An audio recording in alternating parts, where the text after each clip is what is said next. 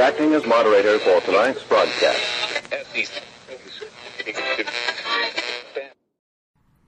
I'm your moderator, Chris Paul. Let's be reasonable. This is part three of Controlled Demolition. On July 28th, an editor at Breitbart had a widely shared tweet showing that Google had essentially eliminated Breitbart's presence in search results. In 2017, their visibility dropped 99%. Unless you're the sort of person who digs for political information on the internet, you probably missed what Breitbart was writing about the very subject upon which you were searching for information. I am no fan of Breitbart and don't find them particularly responsible. I rarely read it. That does not mean I'm comfortable with Google deciding what people get to read. Even if you could make the case for eliminating dangerous health content, which no one should be making, there is no argument whatsoever to eliminate articles that show far right bias. This is political manipulation. If they were concerned about dangerous behavior on the internet, this is it. If you don't believe me, type white male doctor into Google and click images. Now Google socialism and racism. Do you mean capitalism and racism? No, I don't. Knowing what you know about how Google search works, how do you explain what you see? The South Pasadena Unified School District in California announced that it would be doing classes online only, but students at the eighth grade level or younger could access a daycare program, a favor to parents so they could go back to work. It's obviously ridiculous to have children go to a place with other kids where adults watch over them, likely an adult from the same risk group as teachers, if that place is not a school. It's the same as school in terms of the virus, but the kid's focus is not learning. It's waiting for the day to end. Perhaps even worse, the South Pasadena School District basically announced to the world that kids over eighth grade would be home all day and, most likely, unsupervised. How many of these kids will pay any attention to Zoom classes, even if they do decide to show up for them? Another district announced which days were on and off for which kids because they were split into two groups based on whether their street address was an odd or even number. It's like saying, hey, here's where a kid is hanging out alone. Once again, this was done to, quote, save lives. At that time, 11 American states had a higher death toll than Sweden, who did not lock down and still does not recommend masks. All 11 states were governed by Democrats. Not all of them had big cities. Delaware, Connecticut, and Rhode Island are on this list. All of them did the most pretend mitigation and created the most restrictive, mind numbingly boring five months full of the degradation of our moral character and our mental and physical well being. And for what? The same day, According to numbers out of Texas, the chances of death for a child of one year old to nine years old were 1 in 4,085,383. For ages 10 to 19, the chances are 1 in 526,985. Children are killed more often by everyday activities by factors of 1,000. Every year, nearly 500 kids in the 1 to 18 age group are killed by lower respiratory illness. The number of people under the age of 24 who have died this year with coronavirus is under 300. Donald Trump announced that anyone caught tearing down a statue on federal property would face 10 years in prison. That was the end of statues being torn down.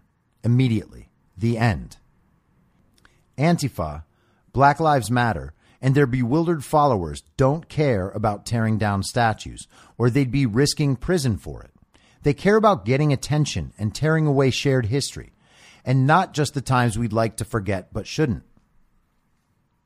Also on July 28th, Breitbart posted a video of a press conference where a group called America's Frontline Doctors, clinical practitioners from around the country, talked about COVID data that was not being shared with the public, including multiple doctors recommending the use of hydroxychloroquine in the early stages of COVID, saying they had amazing results and their patients were not dying.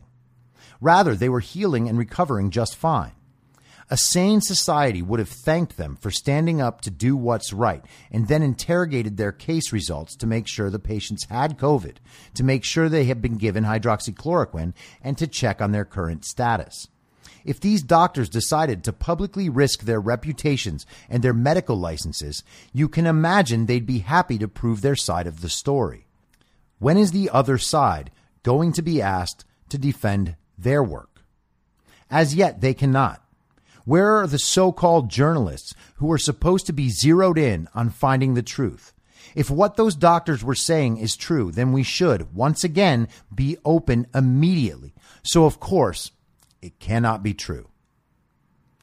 After the video was seen millions of times, Facebook removed it, and doctors in the video had their social media accounts taken down.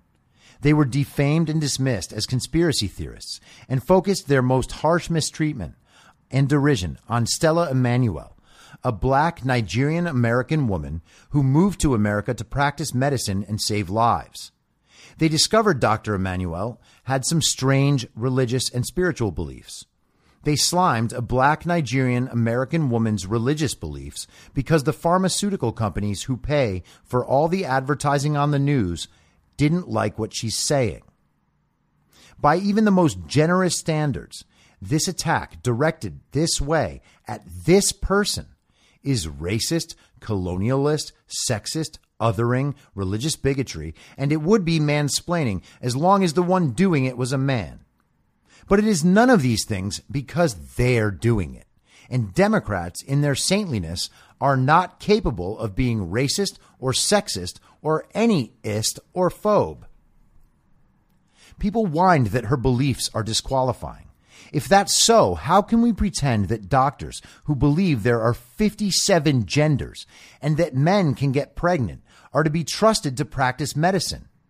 Personally, I would prefer to take a pill that's been used safely for 65 years when it's handed to me by a witch doctor than do anything I'm told to do when the person commanding me can be so easily co opted and betray their own field of study for political goals and political power.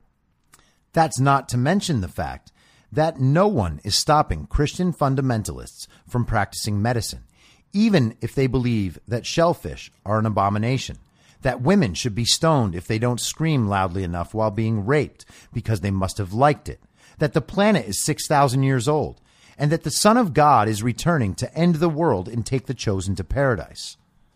There are still rabbis who practice oral suction circumcisions. I encourage you not to look this up. I don't care about any of these beliefs, and I am not saying this to judge them, but pretending this is somehow substantively different than believing in demonic possession is preposterous in a world where the Vatican still performs exorcisms. It seems like this is exactly the sort of situation a coherent and functional system of intersectionality would be able to parse and solve. But, of course, that system is only used to harm those who disagree. It can't be used by those who disagree. Because then they're just exerting the power of facts and logic, which, as we know, is remnant white supremacy. Also on the 28th, the Department of Justice reported that a Harvard University professor was charged with tax fraud. He was previously indicted for making false statements to federal authorities about his participation in China's Thousand Talents program, an effort by the Chinese Communist Party beginning in 2008 to recruit leading international experts in scientific research, innovation, and entrepreneurship in foreign countries and nurture them. He failed to report income he received from, of all places, the Wuhan University of Technology. Harvard rents an office to Jeffrey Epstein. Harvard's endowment is $1.9 billion. The Harvard degree is now little more than the statement, just trust us, okay? You can't argue with someone from Harvard, so please sit this one out. The big brains are on it. Thank God. Rashida Tlaib declined to endorse Joe Biden. She is too good, too pure to be tainted by the forbidden fruit of capitalism. Her 11 supporters might just sit this one out. Sweden and Denmark advised against masking, clearly unable to access the best, the science, and the best, the data, or surely they'd have chosen otherwise. Sweden is not even recommending masks on public transportation, and of course, they're right, as they have been the whole time. The disease is gone in Sweden. There is no point in pretending otherwise. The people demanding you do as they say point to Sweden and Denmark as ideal quasi socialist models for when America's will to exist becomes fully broken. They have government provided health care. It seems the socialists can choose either the government health care or the masks. But if the Swedes are the models for healthcare, it might be time to respect them for not locking down and not requiring masks. Of course, the socialists want it both ways. You know, like not wanting to work, but also wanting to get paid. It's so frustrating. The Washington Post and other news outlets determined that the word black should be capitalized when it's referring to a black American. But don't worry about having to develop other new habits. You will not have to capitalize white. The logic here is that black Americans, by virtue of their skin color, have a shared experience, whereas white Americans don't represent any exact thing, so it shouldn't be capitalized. What does this even mean? I would prefer they just say this is how they want it to be, rather than trying to explain it, as if only the truly intelligent could understand something so patently stupid. Apparently, they recognized how patently stupid this idea was and realized they'd have to revise their initial recommendation. Now they will be capitalizing white too. That counts as two very brave accomplishments, and they should be applauded for how they've empowered people out of their lockdown induced joblessness. I'm sure black Americans will sleep better knowing that while over 40% of black owned businesses have closed permanently, some white bloggers at the Washington Post decided to give them a capital B. Over a hundred police agencies in Milwaukee said they would not be providing protection for the Democratic National Convention after Milwaukee banned the use of crowd control measures like tear gas. The Democrats had already downsized their convention site, because of coronavirus, of course. Joe Biden will not be traveling to the convention. They will try to make Kamala Harris a star, something for people to get excited about. It's unlikely they will. Kamala Harris gained no traction whatsoever in her primary, dropping out before the first votes were cast. She received one less delegate than Tulsi Gabbard, who had exactly one delegate. Tulsi, for her part, made Kamala Harris look like the corrupt and insincere fool she is on stage at the Democratic debate in late July of 2019. On July 29th, Bloomberg reported that herd immunity seemed to be developing in Mumbai's poorest areas. That's right, one of the poorest places in the entire world made its way through the disease. Do you imagine they were all sheltered in their undersized and overpriced studio apartments in Williamsburg, masturbating with hand sanitizer like Ezra Klein? University of St. Andrews, one of Scotland's top schools, released a preprint study showing that most transmission occurred within the first five days after infection, and there was virtually no transmission after day nine. PCR tests can be positive for COVID 19 or other viruses 83 days after infection. Symptomatic carriers are far more likely to spread the virus than asymptomatic carriers, as all other research indicates. And older people are both more likely to spread the virus and more likely to be infectious for a longer period. This sort of information should shift people's understanding of the virus. Why doesn't it? Anthony Fauci's department at the National Institute of Health, the NIAID, shut down a study they were set to perform on the efficacy of hydroxychloroquine and azithromycin because everybody knows it doesn't work. I'm kidding. It was because they didn't bother enrolling anyone for it.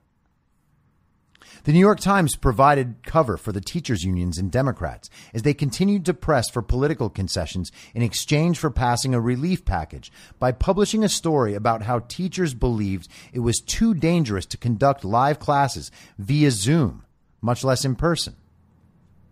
ESPN reported, shockingly, on the NBA's partnership with the Chinese Communist Party to develop Chinese basketball talent in Xinjiang, where most of the athletes are Muslim Uyghurs. The facilities were run by the Chinese Communist Party government.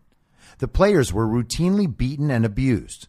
One million of their friends, family, strangers with whom they share nothing but ethnicity and religion, were ushered into boxcars and shipped off to concentration camps where they are disabused of their Islamic beliefs and converted into loyal members of the CCP.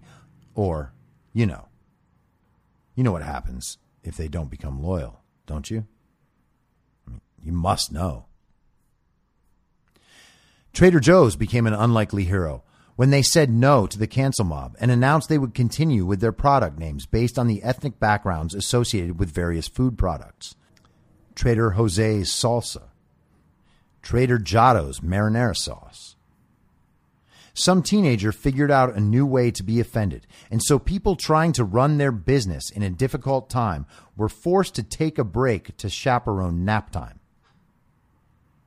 Robert Redfield, director of the CDC, said on video available to everyone that school closures were causing suicide and addiction among young people in numbers that make coronavirus look insignificant. He is correct. No one cared. Perhaps people are wearing the mask over their eyes.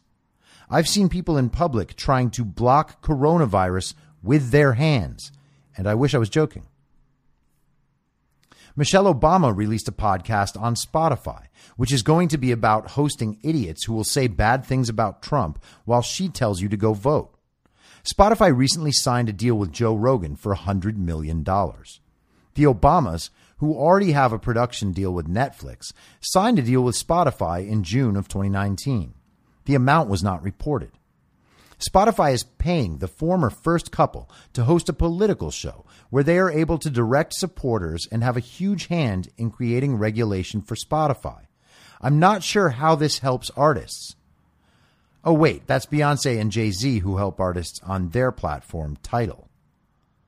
No, sorry, Tidal doesn't support artists either. But Beyonce and Jay Z support the exact same people as Spotify. It's a good thing we all love corporate art and music now, or this might be disturbing. CNBC reported about the continued gains on Wall Street for major tech corporations, whose business is booming in lockdown. The longer people are trapped at home, the more they get paid. The more people imagine COVID as horrifying, the more they stay trapped in their homes. A handful of men are making billions of dollars while middle class families' lives are destroyed and their children's futures are forfeited. How would an acting President Harris fix millions of families' newfound poverty? More money for social programs, of course. In Portland, a group of middle aged single Marxist cat ladies put on yellow t shirts to create a human shield between federal officers and the almost completely nonviolent rioters, as male gender studies majors who'd selected their intellectual pursuit based on access to sexless girls who don't like them tried to blind other humans with lasers they managed to snuff the eyesight of three federal officers by burning their retinas with bright green lights. Very woke indeed. The so called Wall of Moms provided moral protection as spoiled, artless little twerps peacefully protested with weapons created from household items, as advised in their Antifa chat rooms, which, much like chat roulette, is a bunch of genuinely pathetic men achieving great heights in hopes that a real lady will watch, but ending up only seeing other people exactly like them, wanking in public with a black flag behind them. Each day, the moms would bring the child laborers new uniforms. The wall of moms ended when one mom accidentally poured bleach in with the dark colors. She'd been distracted, clapping for her son, watching him on the TV news as he singed the retinas of another human until blindness. Connor, the Marxist fool, got cranky when his mom brought him his clothes all faded in pink, and it caused a revolt. I'm kidding. The Wall of Moms succumbed to an internal intersectional war after three days. Apparently, there were too many powerful women in the group, and so they had to decide who the most powerful was. They did so by race, and then the white women realized it wasn't what they signed up for. There were probably various claims of microaggressions, and then poof, nothing. No more wall. Just like Reagan. Thank goodness women could never start a war, I'm told. In California, Governor Gavin Newsom held his own mostly peaceful protest by withholding funding from cities who dared to allow their businesses to open. But that's just Gavin being Gavin, lol. In Ohio, Governor Mike DeWine tweeted that he agreed with the statement made by the commissioner of the FDA, Stephen Hahn, that the choice to use hydroxychloroquine as a treatment should be a decision made between patient and doctor, and therefore he was blocking the Ohio Board of Pharmacy's prohibition of the drug. Do people know this is the FDA's current stance on hydroxychloroquine? Nope. Why? It's true and rooted that a governor would not overturn a decision by pharma unless he believed people's lives might depend on it, would he? We know the position of the Ohio Board of Pharmacy. On the back of the takedown of America's frontline doctors, pharma exerted some muscle and nearly prevented Ohioans from having the same access to a potentially life saving drug. Mike DeWine should be applauded for this decision.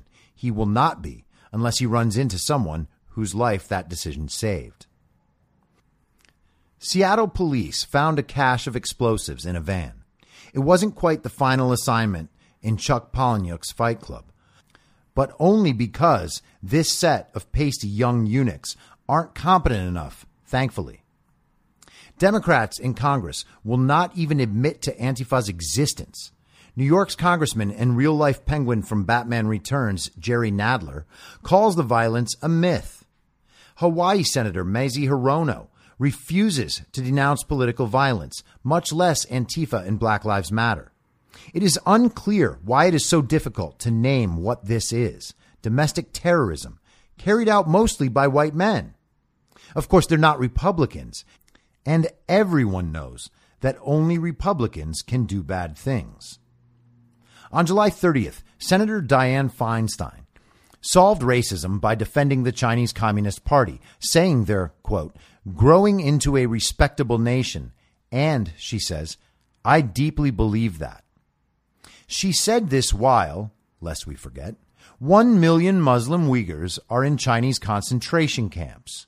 China has taken over Hong Kong, is threatening the UK after they pulled out of a 5G deal with Huawei, are threatening Taiwan because they're Taiwan, got into a border skirmish with India, another nuclear nation, and seem to have entirely co opted the state of Victoria, Australia. Dianne Feinstein had a Chinese spy in her employ as chauffeur and errand boy for 20 years. Probably completely unrelated, though. On July 31st, Mayor Muriel Bowser of Washington, D.C., announced on Twitter that all schools would be doing remote learning until November 6th. Naturally, COVID goes away after the election. Strangely, Washington State's emergency order was set to expire on November 5th. COVID in that Democratic Party stronghold also goes away right after the election. They've since extended the date to the 25th, which, of course, is the day before Thanksgiving. Strange day to choose at random, but what a rush! It's going to feel so good when Joe and Kamala, we're friends, so I call her Kami, have a big win, and all of a sudden life gets back to normal. We'll all praise and celebrate how not racist and sexist they are, and throw roses at the feet of the statues we build to the science and the data. Then we'll bathe the statues in gold and have the most devout, the poor, of course, pray at their feet. Once a year, we will honor their piety. That day will be International Women's Day. It'll still be called International Women's Day, and the hashtag will stay the same. But the poor should know it's also about them somehow. The New York Times reported that, on the basis of the pandemic and all the very serious problems it presents, 16 states had postponed their primaries. No one really cared. I'm an avid follower of news and social media, and the primaries barely made a dent. The main media sources, other than Fox, Commentary, and The Federalist, were focused on misunderstanding the coronavirus the entire time and then helping to make George Floyd an excuse for pandemonium while holding back body cam footage of the event that destroys both their race narrative, particularly any notion of this being an example of cops hunting black men, or of George Floyd being a fine, upstanding citizen.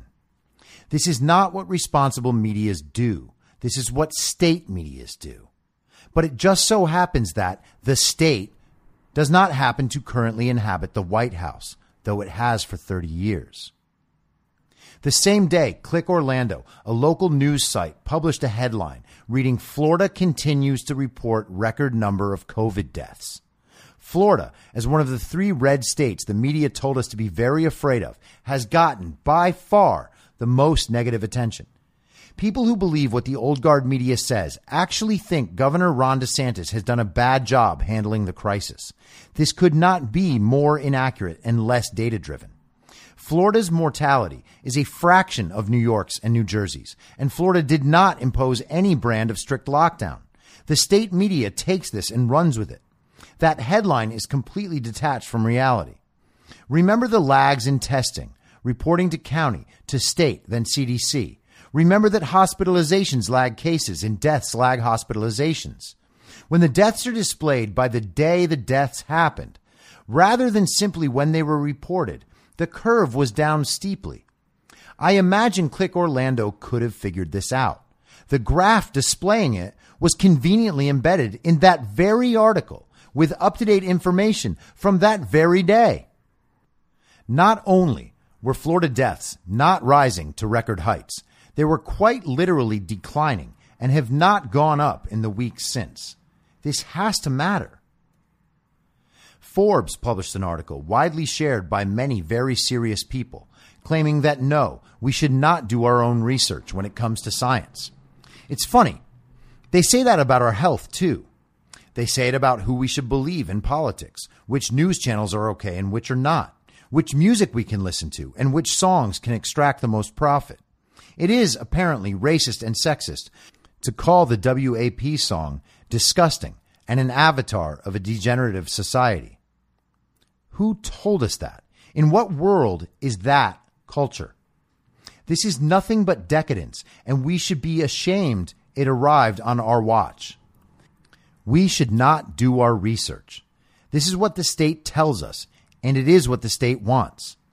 There are Nobel scientists from Oxford and Stanford, renowned health directors the world over, all of whom believe, with slight variation, the same story I've been telling you. Why don't actual experts' lives matter? The state is shunning their life's work. These men and women have worked for their entire lives to understand events like this, and all it takes for them to be ignored is Anderson Cooper's disapproval. That people can realize this and still believe the narrative is well beyond me. A study on the efficacy of hydroxychloroquine was released, the first of its kind, and the first of any substance. They found no efficacy against COVID 19, but it was not administered early or at the recommended dose, which is the whole point.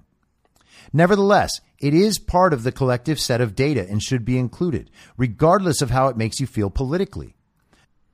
No efficacy is not danger, though, by any means. There is no study proving hydroxychloroquine dangerous. None, not any, because it's not dangerous. A reasonable position would be that hydroxychloroquine is not a miracle cure for patients who have developed severe symptoms. But since no one is in danger by using it, people should have the right to take it if they so choose.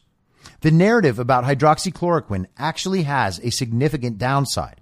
If it works, and it wasn't used because talking heads in the state media wanted to make Trump look stupid, the deaths due to lack of treatment are indeed on their heads.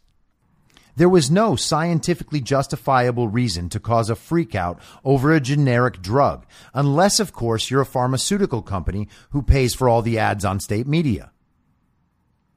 Four men in Los Angeles admitted to a voter fraud scheme, LA's district attorney announced. The men were caught providing cash and cigarettes for homeless men to write false and forged signatures on ballot petitions and voter registration forms. The DA did not reveal which party was responsible for this crime against its citizens. This made headlines at Fox News and was covered in other conservative outlets, but the state media did not touch it. Why not? You can imagine if this was a Republican organization trying to flip Los Angeles, of all places. The national media would be talking about it every day. It would be called Votergate or something similarly obnoxious but they're content to sit this one out so that the status quo of everyone knows voter fraud doesn't exist is maintained. I was recently informed by a very angry public policy PhD on Instagram named David Morar that voter fraud does not exist. He blessed me with this knowledge while being wholly unable to explain what the difference between universal mail in balloting and normal requested absentee mail in balloting is. He could not explain why California voters in the second week of August received ballot notices declaring that they would soon be receiving their ballot and that the election would be held totally by mail. Polling places were deemed unnecessary. The law allows one polling place per every 10,000 residents. Considering California's active voter registry is half its population, we can assume that each polling place in a city like Merced, California, where this is happening, would mean 5,000 residents at each location. But it's actually quite a bit worse than that.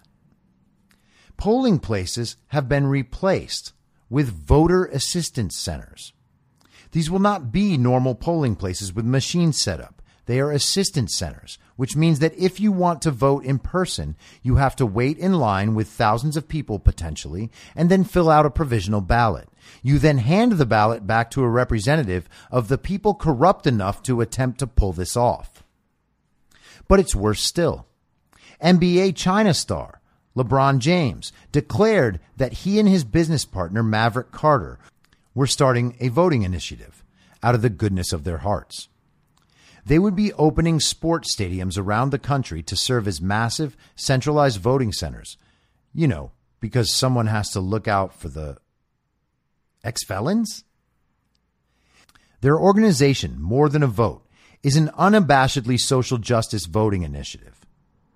Far from being a brand new Save the World project by the world's wokest Chinese asset, more Than a Vote is just an offshoot of Rock the Vote and is quite clearly operating under the same infrastructure. The founder of Rock the Vote is Jeff Ayeroff. Ayeroff's partner was Democratic mega donor and power broker Steve Bing, whose body landed on the concrete 27 floors below his balcony in late June, two weeks after the More Than a Vote initiative was announced. But it actually gets still worse. Anthony Fauci himself has said there is no COVID related reason why in person voting should be a problem. If you can run errands, you can vote. This is obviously true. In that case, how does Gavin Newsom, who closely follows the science and the data, explain why entire cities and regions are being forced to vote with non traditional ballots, while other areas are opening stadiums where thousands of people will show up to vote? meaning there is potential for all sorts of mayhem. Should we expect that Antifa and Black Lives Matter will peacefully protest us as we walk to the polls? What happens when people are made afraid for their lives just by simply wanting to exercise their right to the franchise? It makes no sense, scientifically or otherwise, to allow thousands of voters in a centralized location while depriving them of the places they can walk to, just so the state can claim the legal capacity of the stadium was sufficient to fulfill the demands of the law. At this point, one might accept that voter fraud does indeed happen, but it's small and isolated and can't actually affect anything. That is among the most ignorant and ungrateful thoughts an American could ever have. Countless people have died for your right to know your voice was heard, however small that voice may be. This is a form of nihilism that benefits only the people who can convince you of a wrong thing most easily. These nihilists share only one quality. They convince themselves of things they know are not true because they are concerned about other people disapproving of their truth. Above, I called this voter manipulation a crime. It is. It is a crime against America and its citizens, and it is being effectuated by the state against us. How many of California's 5 million inactive voters moved, multiple registrations, are dead, do you think should automatically be sent ballots? How many do you think will be sent ballots? Do you think the state doesn't know exactly where these ballots go? Which inactives won't get them? Axios published a Harris poll measuring how people's trust has grown or diminished for different institutions over the course of the pandemic. Doctors, nurses, and hospitals were up 47%. The media was down 5%, and that's not nearly enough. The airlines fared slightly worse for obvious reasons, but consider the media confronted the greatest American crisis in 60 years and managed to lose the trust of the American people through utter incompetence and malicious dishonesty. Los Angeles City Councilman Jose Huizar was indicted on 34 counts of fraud, wire fraud, mail fraud, racketeering, and money laundering among them. He used the most recent redistricting to position himself as a power broker for downtown commercial real estate projects. Jose Huizar is a Democrat. None of the stories reporting this say so, and of course, it does not make national news. Why would it be important to point out rampant corruption in the country's second largest city? Why indeed? Who do you suppose the market interference in downtown real estate hurts the most? Not actors and not housewives in Beverly Hills. The New York Post reported that a shark who killed a woman was a great white. Thank God sharks don't have minorities, or they would not have been able to report this. Seattle began implementing their anti racism re education camps, where white city workers were forced to implicate themselves in white supremacy by describing for the other prisoners two or three ways that their racism has harmed black people. This is neither a joke nor a misquoting. These camps are now being held around the country in corporate America and in local governments and government agencies. The Telegraph UK reported on how the state's demands for lockdowns, including in countries the state has no business advising, were devastating the poor all around the world. The headline read Western liberals' COVID myopia is condemning the world's poorest the headline is correct. The amount to which you participate in mask and lockdown culture is the extent to which you hold the most truly disadvantaged humans on earth in the balance. There is no escape from what this has wrought, and no moral balance that will go unpaid. This is indeed a reckoning. In Iowa and elsewhere, teachers began writing their own obituaries as a PR stunt for their unions and the Democratic Party. They have continued this for weeks while holding the nation's children hostage, quite literally denying the country's children their first chances in life. How many talents will not be groomed? How many friendships will not be made? How many will be stunted emotionally and physically? How many will be abused? How many will be traumatized into drugs and alcohol to cope with what the world's most privileged people have done to them? Their priorities are centered around social justice causes, financial bailouts, and even demands to permanently ban charter schools. None of this is about COVID, and even less of it cares about the good of children. The Wall Street Journal reported on July 31st that Japan was leaning toward a preemptive military first strike against China and or North Korea as the very peaceful missile destruction threat intensified. Also on the 31st, the LA Times reported that the state of California would be releasing an additional 8,000 inmates, some of whom were not even recovered from coronavirus. They did it for, you know, the coronavirus. LeBron is making sure all of them have a chance to vote at Dodger Stadium. Heroic, isn't it? For a man who's paid by China to dominate our culture to be looking out for the little guys, as long as those little guys can meet at Dodger Stadium and vote Democrat while Merced, California has no polling places, you know, for coronavirus. Coronavirus numbers, when broken out by date, were still reporting numbers from mid April. Nearly four months later, you don't need to believe anyone was lying to understand that you have been deceived. When we hear 2,000 deaths reported, that sounds scary. When we hear 2,000 deaths were reported, but many of them actually happened days, weeks, or months ago, that's not scary at all. The deaths actually occurring each week were rapidly declining. CNN must have known this when they removed the coronavirus death count from the screen. The College Fix ran a piece about a handful of conservatives at Yale, speaking out about how the ideological diversity at Yale among the faculty was essentially zero. This is intentional and it is enforced. It is extremely dangerous, as we now see. That day, it was reported that a company owned by Ilhan Omar's husband had pocketed over a million dollars of her campaign's $2.59 million in operating expenses. Very woke.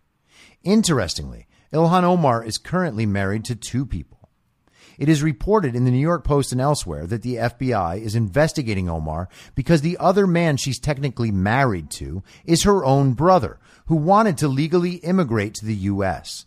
It's likely that one of our most anti American members of Congress is currently engaged in marriage fraud, but she's held up as some beacon of freedom and the power of underdogs. Why? Because of her identity. She's the first Somali American congresswoman. The fact that you think I'm detailing a right wing conspiracy right now simply is not my problem. The fact that you don't already know this is the media's fault, and now it is your problem. I encourage you to find out for yourself. China's subsidiary, the NBA, opened their bubble season without fans with a big tribute to Black Lives Matter complete with new social justice slogans on their backs about anything but Uyghurs in China. Nearly all the players kneeled for the national anthem as a sign of the culture believing it is bigger than the country it exists in and the good of its citizens. One man, a young player on the Orlando Magic, a black American named Jonathan Isaac, refused to kneel. After the game and the next day, the media tried to silence and defame this young black American, asking him whether or not he even thought Black Lives Matter. Isaac said, quote, I don't think kneeling or putting on a t shirt for me personally is the answer. Unquote. Jonathan Isaac should be honored for standing up for the freedom of thought. The idea that Black Lives Matter, the organization, is something to unify behind when opposed with the values of free thought and expression becomes comical. Public displays of allegiance are more about the public displays than they are about allegiance. How many of the kneeling players felt as Isaac felt, but knew they couldn't be the one to take the stand? Because their lives and careers could be ruined. What if the first player had been white? For being true to his own beliefs about kneeling and Black Lives Matter, he could spend the rest of his career known as most racist athlete. But the state media says we should support this sort of society, so we do. Arizona State University released their black male privilege checklist. Here are some entries from the political checklist. I don't have to choose my race over my sex in political matters. When I read African American history textbooks, I will learn mainly about black men. They didn't even capitalize black, which tells you they're basically a Nazi. Here's another. When I learn about the civil rights movement and black power movements, most of the leaders I learn about will be black men. Why should young black Americans trying to get an education have to feel bad about this? They're entering college. They didn't write the history textbooks, but they're supposed to feel bad about what the books might say. And it's always about the textbooks, isn't it? Something like this can only happen in a perpetual state of intersectional warfare. The same day, Donald Trump sanctioned a Chinese paramilitary group linked to human rights abuses in Xinjiang province, where, lest we forget, one million Muslim Uyghurs are in concentration camps.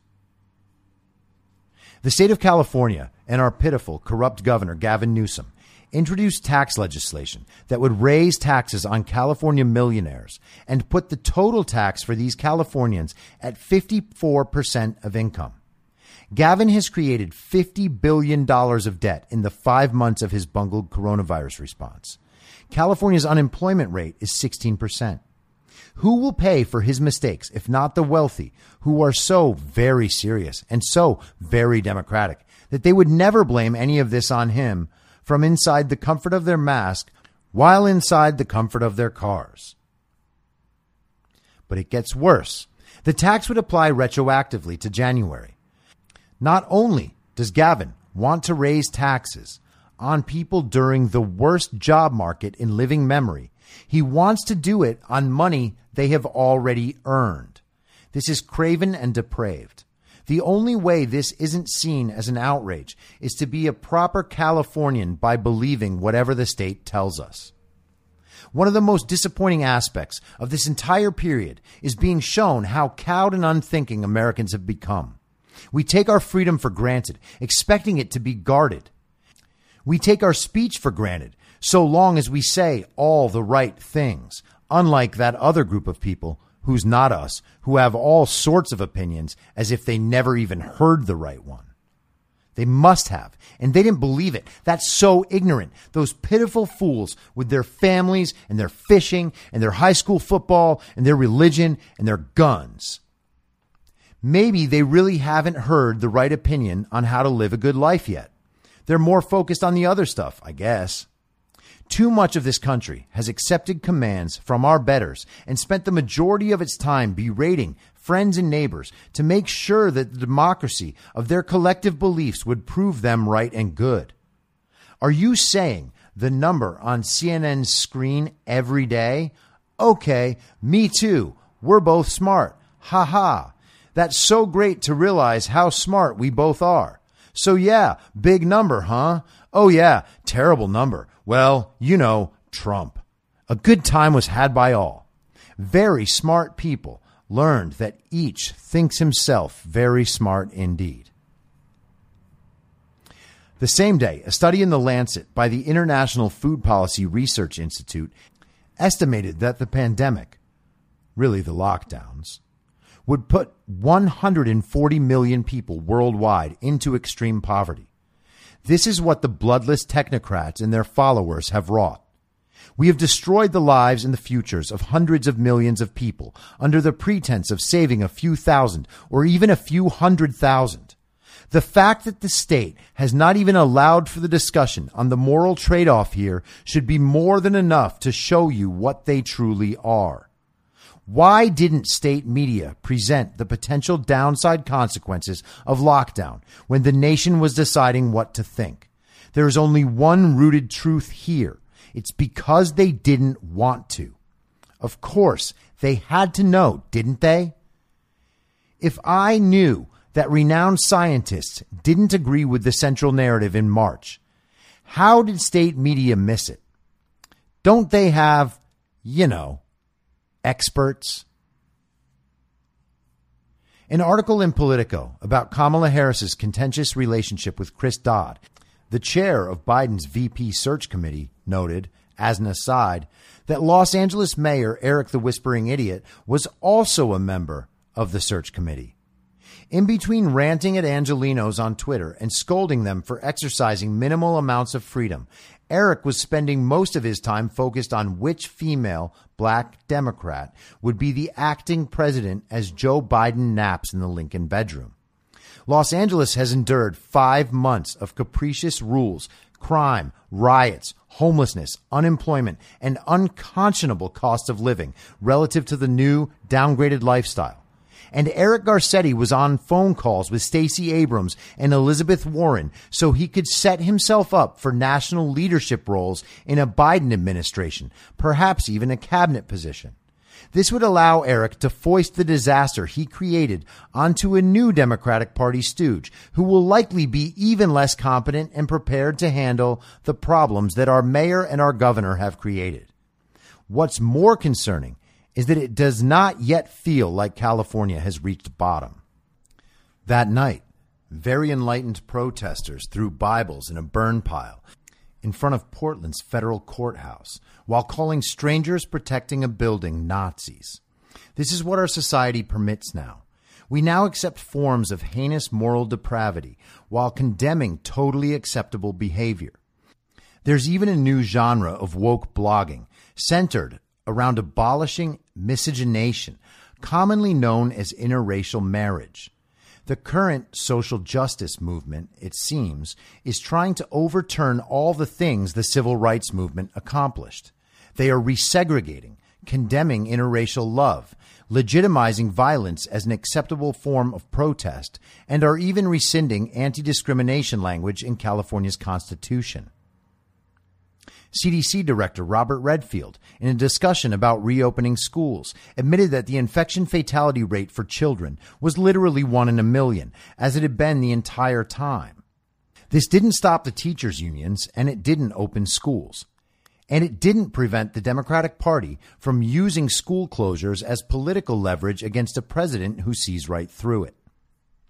Around this time, various political hacks affiliated with the Democratic Party began writing op eds about how Joe Biden should not give Donald Trump the opportunity to debate him because debates were a trite and worthless relic, or because the president doesn't deserve a platform, whatever that could mean, or that it would just be Donald Trump lying to everyone to make Joe look bad.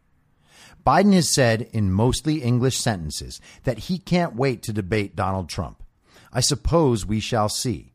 Regardless, these op eds didn't fall from the sky. They're trial balloons to see what the public will respect and what will make the public revolt. There is no justification for declining to debate. The American people should not be forced to vote for a candidate who can't even participate in a dialogue with the President of the United States. This should go without saying. Ballots in El Paso County, Colorado appeared, color coded based on the voter's party.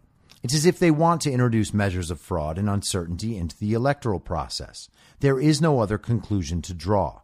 There is no justifiable reason to make what are intended to be secret ballots less secret. Anti lockdown protests sparked up in Berlin. The state media said these Germans were being led by neo Nazis and conspiracy theorists, aka people who are doing something the media doesn't like. I'm sure they did extensive research on the makeup of the crowd. Perhaps the peacefulness with which they marched wasn't properly intensified. Violence and shootings broke out in Richmond, Virginia, as BLM and Antifa occupied a Confederate monument. It's a good thing this riot was so intensely peaceful, or otherwise we might have heard about it on CNN. Protesters in Louisville, Kentucky forced local businesses to pay them a portion of their income as a form of reparations, or risk having their businesses shut down by the mob, or through bombing their Yelp reviews. This is mafia behavior, literally a protection racket. The Atlantic published another very serious piece entitled Beware of Facts Man. The thesis is that people who argue on the basis of facts were enforcing patriarchy and white supremacy, and that usually the ones using facts were men. So now facts are bad.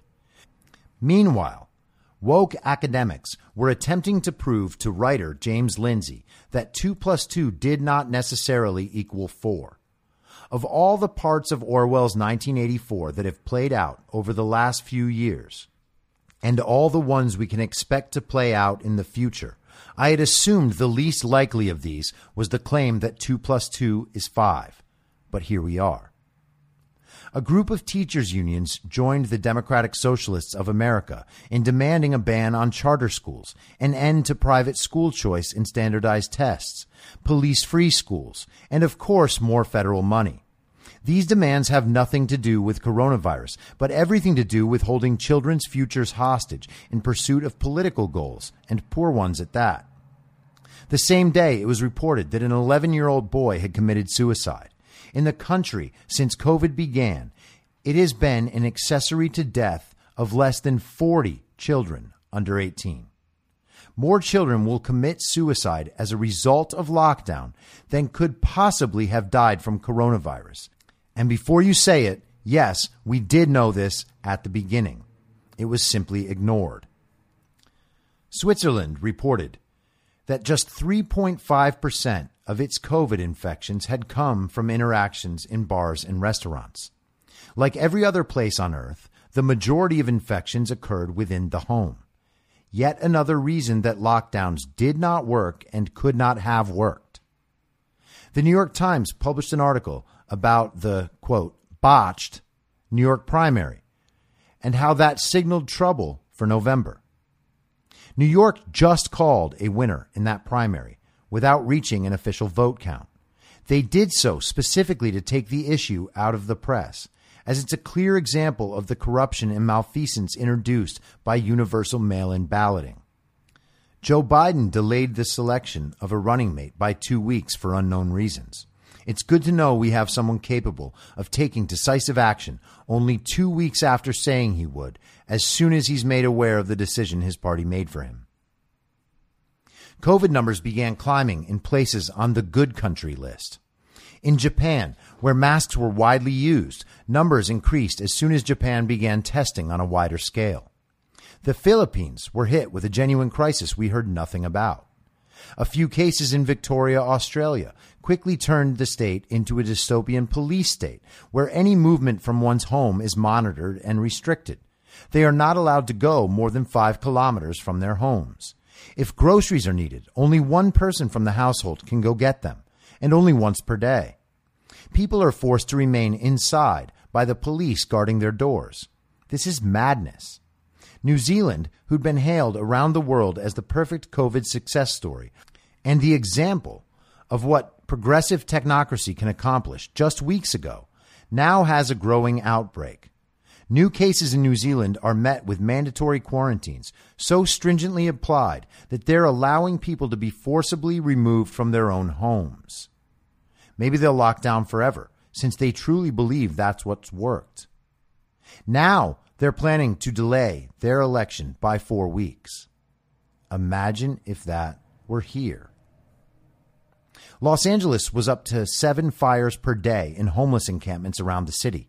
Mayor Eric Garcetti might have wanted to do something about this, but he was busy finding out how seriously Karen Bass takes her communism. You know, important work. An MSNBC producer named Ariana Pekary penned a scathing resignation letter. In it, she admitted that what MSNBC was doing was not news. Their goal was to provide comfort and entertainment. They based the day's topics on what was trending or what had performed well prior. This is the media business model as told by an insider. She said the media's behavior throughout the pandemic had certainly cost people their lives. She called cable news a cancer on society that stokes national division and civil unrest. The state media literally profits on the disintegration of the state. They are selling people's biases and hatreds back to them just so they won't feel so empty and alone. This is a sign of degeneracy, pure and simple. On August 3rd, the CDC noted that nearly 4,000 coronavirus deaths were from, quote, intentional and unintentional injury, poisoning, and other adverse events, unquote. This includes murders, suicides, and even accidents on the road. Indeed, only 6% of the deaths from COVID in the United States were not accompanied with comorbid preconditions. 94% had something else besides COVID that contributed to their deaths. This is unremarkable based on how life actually works, but it's shocking based on what we've been led to understand about the coronavirus. The New York Times reported on the biggest monster. The estimation that the world would see an additional 6.3 million cases of tuberculosis due to the lockdowns, projected to kill 1.4 million of those. In mid August, the world has seen roughly half that many COVID deaths, and the disease has already worked its way through most parts of the world. The BBC reported that Iran had covered up its COVID data. Their death toll jumped from around 14,000 to 40,000, nearly three times what they had reported, and double the cases. No one has any idea what actually happened in China, where the disease originated. Black Lives Matter's webpage now has an initiative to help fight disinformation. There's a portal where activists can report articles, interactions, and social media accounts of people who might not be on board with the BLM cause and are therefore hateful racists and bigots. There's a form to fill out when you report that allows you to select which category of thought crime a person is guilty of. This is outside the rules of any platform. People can report whoever they want. Are we to imagine Twitter and Instagram won't immediately downgrade these accounts in their algorithm? This is a systemic exclusion from the conversation for anyone who doesn't chant the mantras. This is profoundly dangerous, and Black Lives Matter should be seen for what it is. Meanwhile, homicide rates had risen by over 10% in 36 of the nation's 50 largest cities. It might be worth asking how many of them are run by Democrats. In Sweden, where Anders Tegnell saved his country from the stupidity and cravenness of his peers, there is no excess death for the population under 65. None. A Gallup poll was released showing that more than 80% of Americans blame the media for the political division. I am one of that 80%, but beyond the media, I blame the old guard for four decades of constant incompetence, malignant dishonesty, and outright betrayal. We have a real problem with how we consume news, and a big part of that is with how we read news. We need to be more discerning. When reading an article, we need to be sure to read every line and consider which things make us feel comfortable or angry. Then consider the framing of those sentences. Are they written in strong declarative terms? Take this recent quote from an Andy McCarthy piece, an opinion on what the Kevin Clinesmith plea deal, the first charged crime in the attempt to undermine the American presidency, means. Quote, the charge is false statements under Section 1001A3 of the Federal Penal Code. That provision makes it a crime, knowingly and willfully, to make and use a false writing or document, aware that it contains a materially false entry of some kind. It is punishable by up to five years' imprisonment. Unquote. I do not know if Andy McCarthy will be proven correct in his opinion. I do know that I do not have to doubt his framing of the issue. CNN's hard news division reports the same story differently. They spend a few sentences on what actually happened, followed by an ad break, and then a 1,500 word explanation about how the Clinesmith plea isn't a big deal, and that there's no reason to believe what actually happened when we already know that everyone knows Trump colluded with the Russians. This is taken in polite company as a valid viewpoint. If the plea wasn't a big deal, CNN should be able to prove that the worst case isn't a big deal, not the best case. Maybe the best case isn't a big deal. I'm happy to admit it, if and when it turns to nothing. Until that time, and that time has not yet come, I will believe that it is possible that the last three or four presidents are capable of plotting to undermine a duly elected president. That is the rooted, reasonable view. You may love Obama or George Sr. or Clinton or W., but I can't imagine an American who loves all four. I do not believe there is a political mind that can think this, except that of every member or potential member of the state institutions in the old guard trying to control you. If your goal is to play your way into the old guard, that's you. Loving all four of the presidents indicates a lack of discernment and fawning glorification of power. Consider the somber yet glowing pictures attached to all the articles on John Lewis's funeral. Obama, Clinton, and W together. What history! All you have to believe to understand how dangerous the Russian collusion hoax could be is to understand that the president or presidents you despise are capable of doing something so anti American. In proper perspective, it's not difficult to imagine all of them being capable of it. And indeed, they may all have been involved. Joe Biden is implicated to the same degree, perhaps more, as he was the one who came up with a Logan Act prosecution for Michael Flynn. The thought process should end here because the capability for malfeasance is so obviously true. Obama, the one many people love the most, turned a civil rights icon's funeral into a political speech about Donald Trump. If you hate all four, that should tell you how dangerous Joe Biden is. Why, when these four men have caused such destruction to the country, do we fawn with love and longing upon seeing Clinton, W., and Obama walk together? There is no coherent political or moral philosophy that can account for this. Because, of course, it is not an expression of genuine affection or admiration.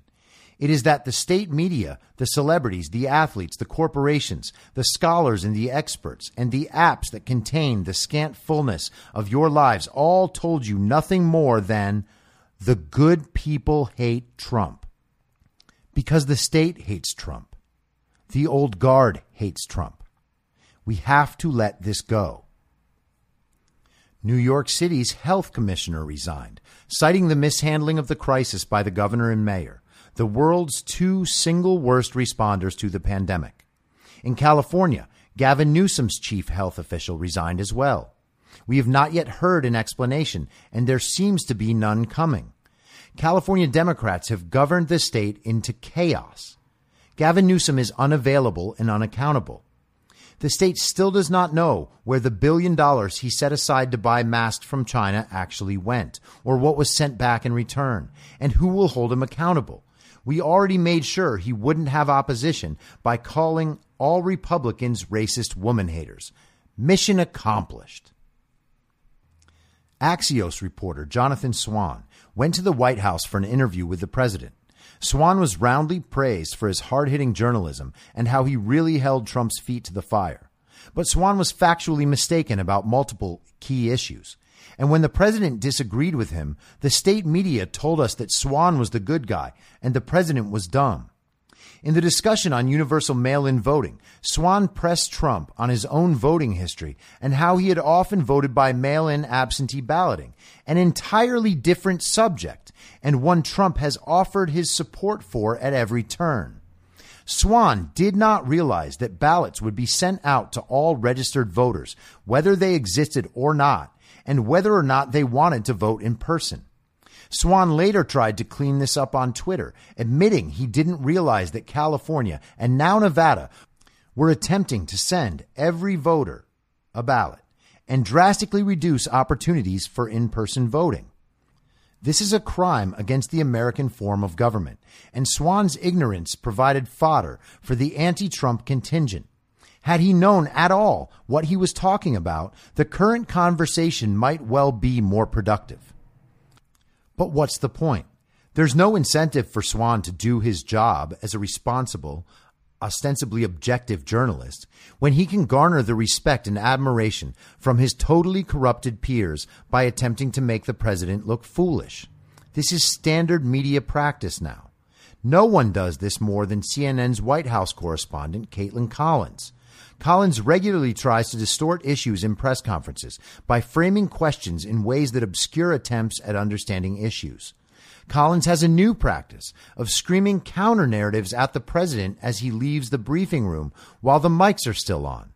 She does this in the form of questions for a sheen of legitimacy, but she's really just using the opportunity to imply the president was lying and for this to be the last thing people hear. It is transparently malicious. On the evening of Friday, August 7th, Trump traveled to his golf course in Bedminster, New Jersey. He opened an event to the press and to members of his club. Immediately, the traveling White House press corps took to Twitter to tell everyone in the country, especially New Jersey officials, that the attendees were not practicing social distancing. Trump gave remarks on the breakdown of coronavirus stimulus talks and then took questions from the media. A reporter began by asking what Trump thought of the intelligence reports that Russia preferred a Trump win, but China and Iran preferred to deal with Biden. The reporter, for whatever reason, declined to ask about Iran, but was more than happy to try and link Trump to Russia, a totally counterfactual narrative that a large portion of the country believes nonetheless. Trump handled the question and then turned it back on the reporter. Questioning why the reporter hadn't asked about Iran or why China wanting Joe Biden to win wasn't the priority, he was right. The reporter framed the question in a way that was more likely to make Trump look bad. Naturally, Trump remarked that it was fake news.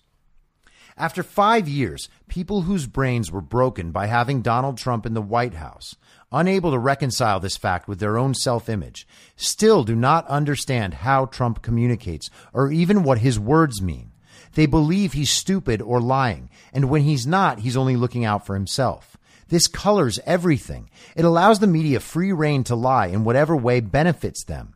No one who listens to Trump's speeches in their entirety can believe he's lying if they have any understanding of the issues.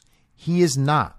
He is focused. He's as honest as he can be, and he's completely transparent. Isn't that what we wanted? The state media doesn't think so.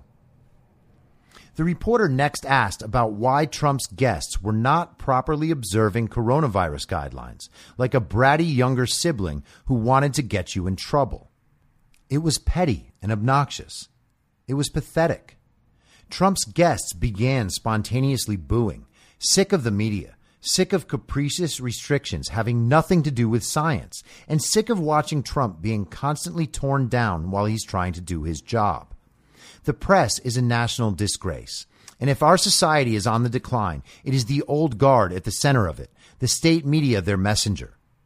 Trump described exactly what the reporters were doing and how they were falsifying the narrative before our eyes. This was met with cheers. It's worth watching the video of this exchange. For the first time in real time, the country voiced its opinion of the media.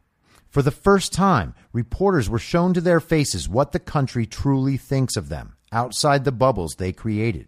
It was a welcome display. The campaign has now begun in earnest, as Joe Biden's handlers have named Kamala Harris as his running mate. She has said in the past that she believed Joe Biden's accusers' claims of sexual assault. She attempted in a primary debate to smear Joe Biden as a racist, a claim she could have easily landed just by looking at the entirety of his five decades in office. But she tried to do so indirectly and made herself look like the desperate and vicious political operator she has been ever since Willie Brown, the Democratic Party legend from San Francisco, who got her a job in politics while she was 29 years old and dating the 60 year old married man. Harris has covered up child abuse by the Catholic Church while doing more to damage the real lives of black Americans than nearly anyone in political life outside of Joe Biden himself, who wrote the oft derided crime bill in the 90s and worried about his children growing up in, quote, racial jungles. The state media is unconcerned about the myriad problems with the candidacies of the Democrats' two nominees. Indeed, they're defying their own past reporting. It's now a contest between telling the truth or hurting Donald Trump, and like his 2016 campaign, Russian collusion, the Mueller debacle, and a botched and ridiculous impeachment attempt, and then a worldwide pandemic, their clear priority is to hurt Donald Trump. Their goal is to fill the endless demand for anti Trump content it seems these days that a large portion of the country sees their signaled hatred for Donald Trump as the foundation of a good and moral life, when it has done nothing but made them sad, bitter, unfriendly, and hostile. The Democratic Party of 2020 has become exactly what we were raised to believe they stood against. With the media providing the fodder, our citizens especially in old guard enclaves like New York, Los Angeles, San Francisco, Chicago, and Washington, D.C., have become tattletales on behalf of the state. It's extremely toxic. I don't want to be with a person around whom I have to choose my reactions based on what they might say about me to my friends, or how they might judge me or respond to me. I do not want to experience this ever again. This is the most basic essence of freedom. It is biological. To constantly be under threat of being thrown out of the society triggers a constant survival instinct. It hinders every thought and action and breath. This is the kind of fear that ruins people, and it's why so many simply cannot cope. We are 10 weeks out from a truly crucial election, and the party opposing Trump has decided to nominate a doddering old racist who can't think in complete sentences and a conniving political operator who's more concerned about catering to tech giants than the needs of any Americans. I wonder if Kamala Harris even has any normal Americans among her friends. We are now being misled about postal service issues as the Democrats make one last gasp at passing universal mail in voting in what's become a shameless and transparent ploy to steal an election. There is no justification for changing the rules of an election 10 weeks prior, much less the actual method of voting. The fact that they're attempting to should tell every American that the Democrats know the polls do not show Biden up by 10. Biden's fundraising is being dwarfed by Trump's now that Black Lives Matter isn't actively campaigning. The campaign won't even answer press questions at the lifeless events they've been holding, where the big draw is hearing the two of them repeat talking points that don't even match reality. Like the accusation that Trump said there were very fine people among the neo Nazis and white nationalists in Charlottesville when the quote, in context, makes very clear that he was specifically not talking about those people. Our lives are all on the receiving end of malfeasance of public sector unions, the teachers' unions, the police unions, and now the postal unions, and the state media tells us they're the real heroes. The old guard decides the course of this nation in accordance with others, based on the needs of tech giants and corporate giants, based on their willingness to fund politicians and their campaigns, sponsor voting initiatives, and now open their own polling places.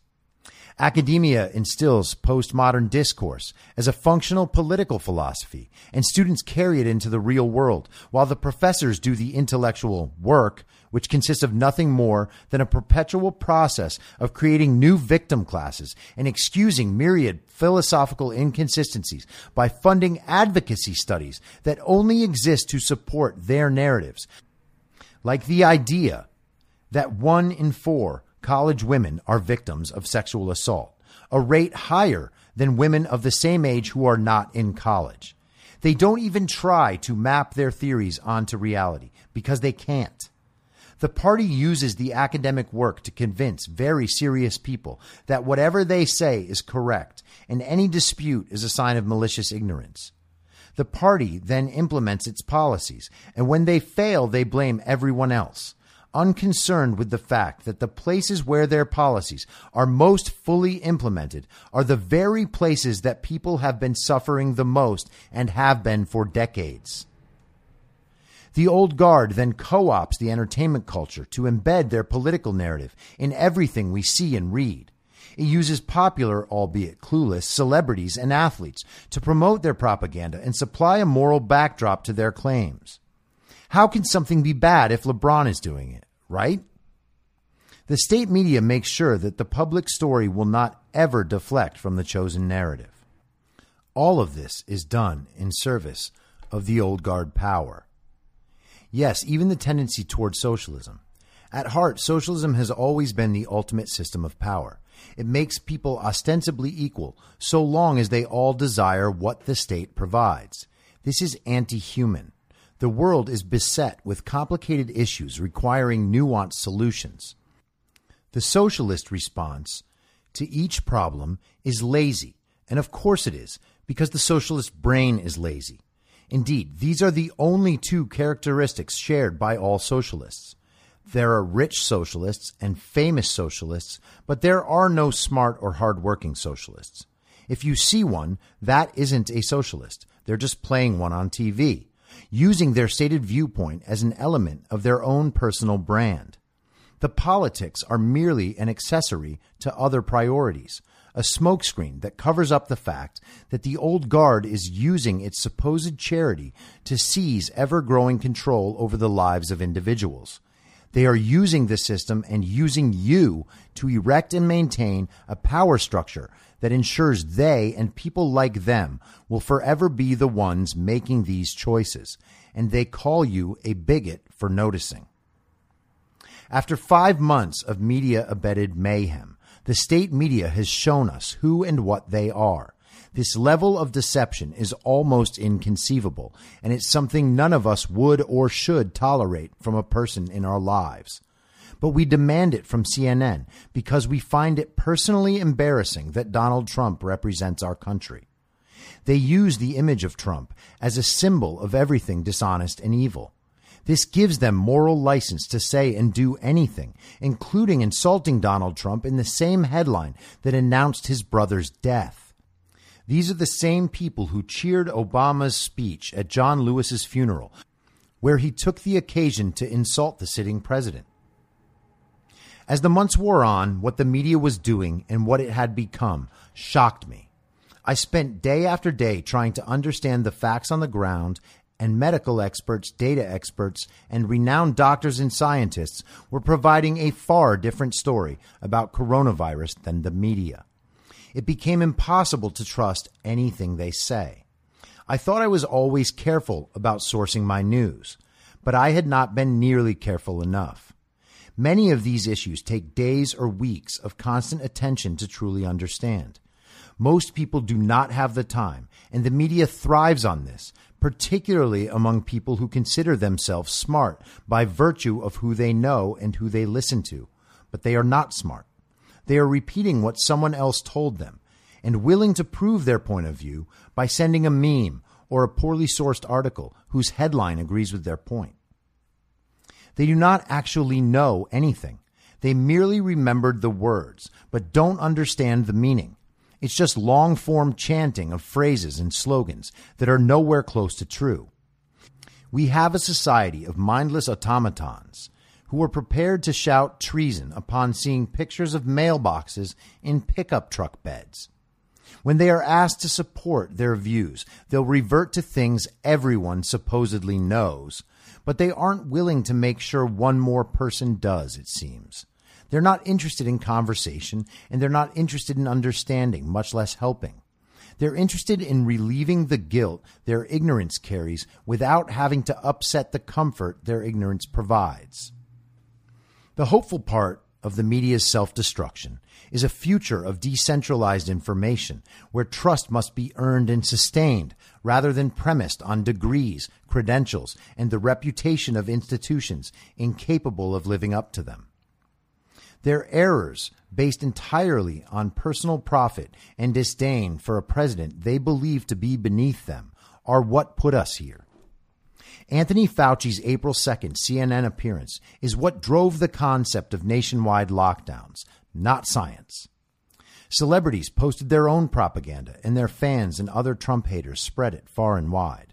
They provided moral cover for governors to accomplish exactly what they wished a technocratic reshuffling of society. Each old guard institution supported the next, and we're left with the fallout. Even the scientific community has been leveled through the media's deceit. Who among us will ever truly trust science again? Scientific authority is gone, a casualty of scientism and good riddance.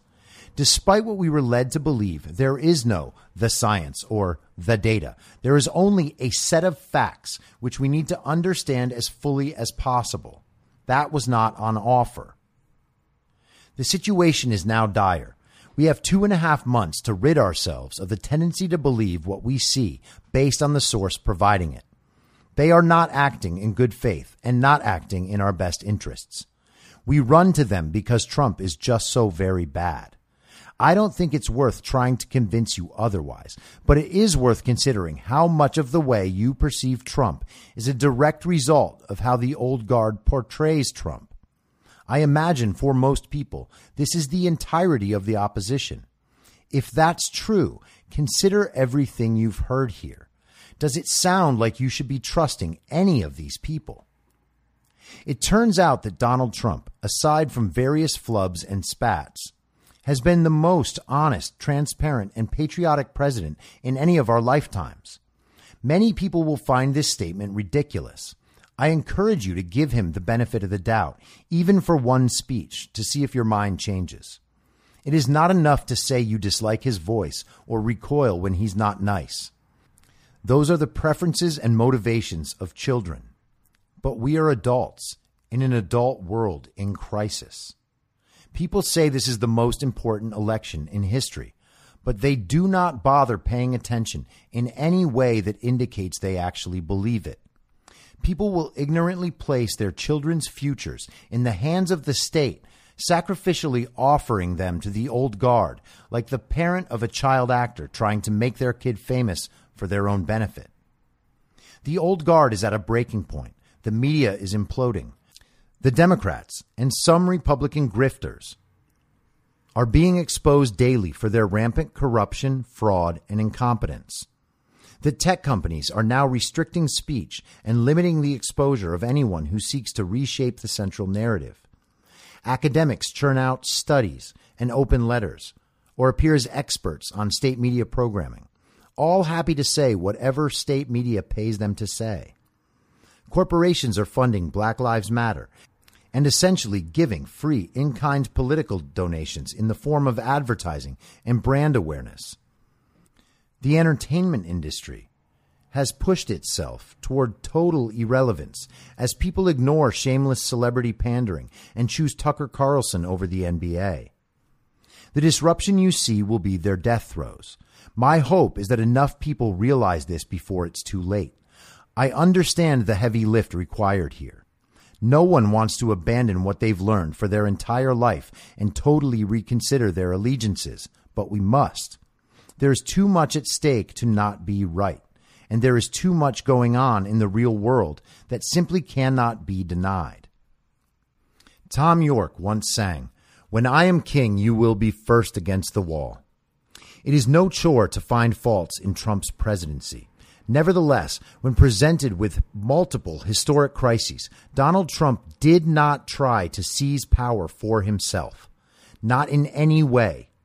No old guard institution can say the same.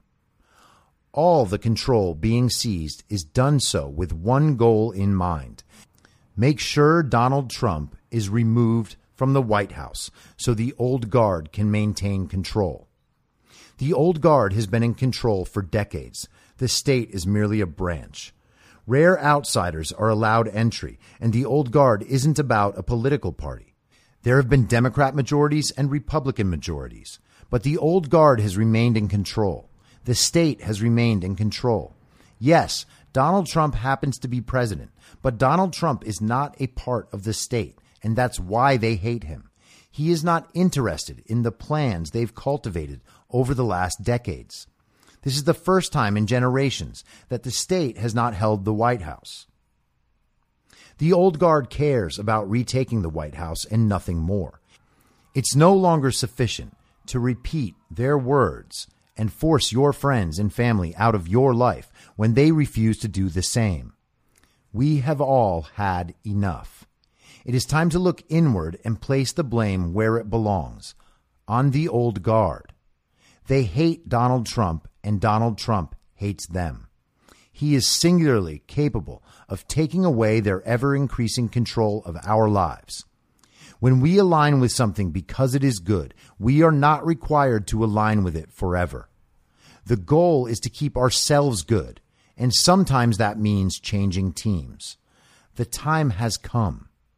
The old guard is ushering in dystopia, and it's supported by our wealthiest and most privileged people those who will be fine no matter what happens, no matter how little they pay attention, no matter how little effort they exert.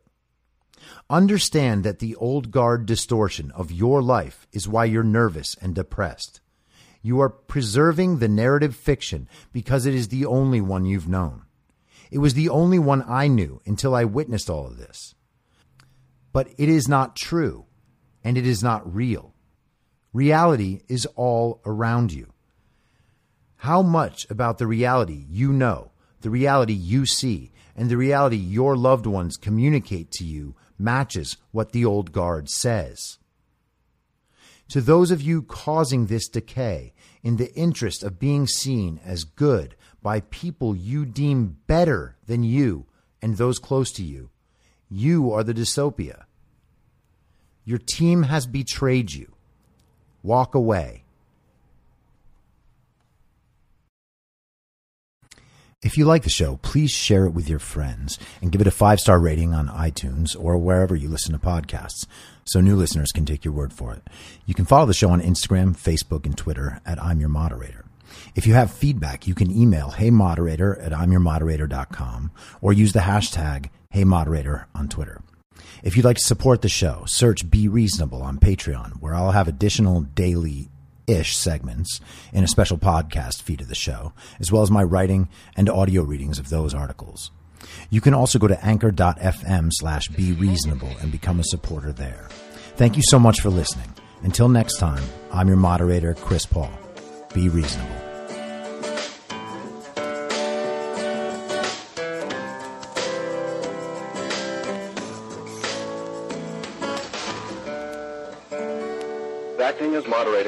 Tonight's broadcast. In my mind, that's the end game. Thanks for listening. If you'd like to follow what I'm reading and thinking throughout the day, you can do that by downloading the Telegram Messenger app and going to t.me slash I'm your moderator. On social media, you can follow me on Truth Social, Gettr, and Gab at I'm your moderator. I also have channels on Rumble and BitChute. If you'd like to follow the writing, you can find me at imyourmoderator.substack.com. The merch site is cancelcouture.com or go direct shop.spreadshirt.com slash cancel dash couture. If you'd like to support the podcast financially, the best place to do that is Ko-Fi. Go to ko-fi.com slash I'm your moderator. And all of these details will appear in the show notes with each episode. I'll see you soon down on the range.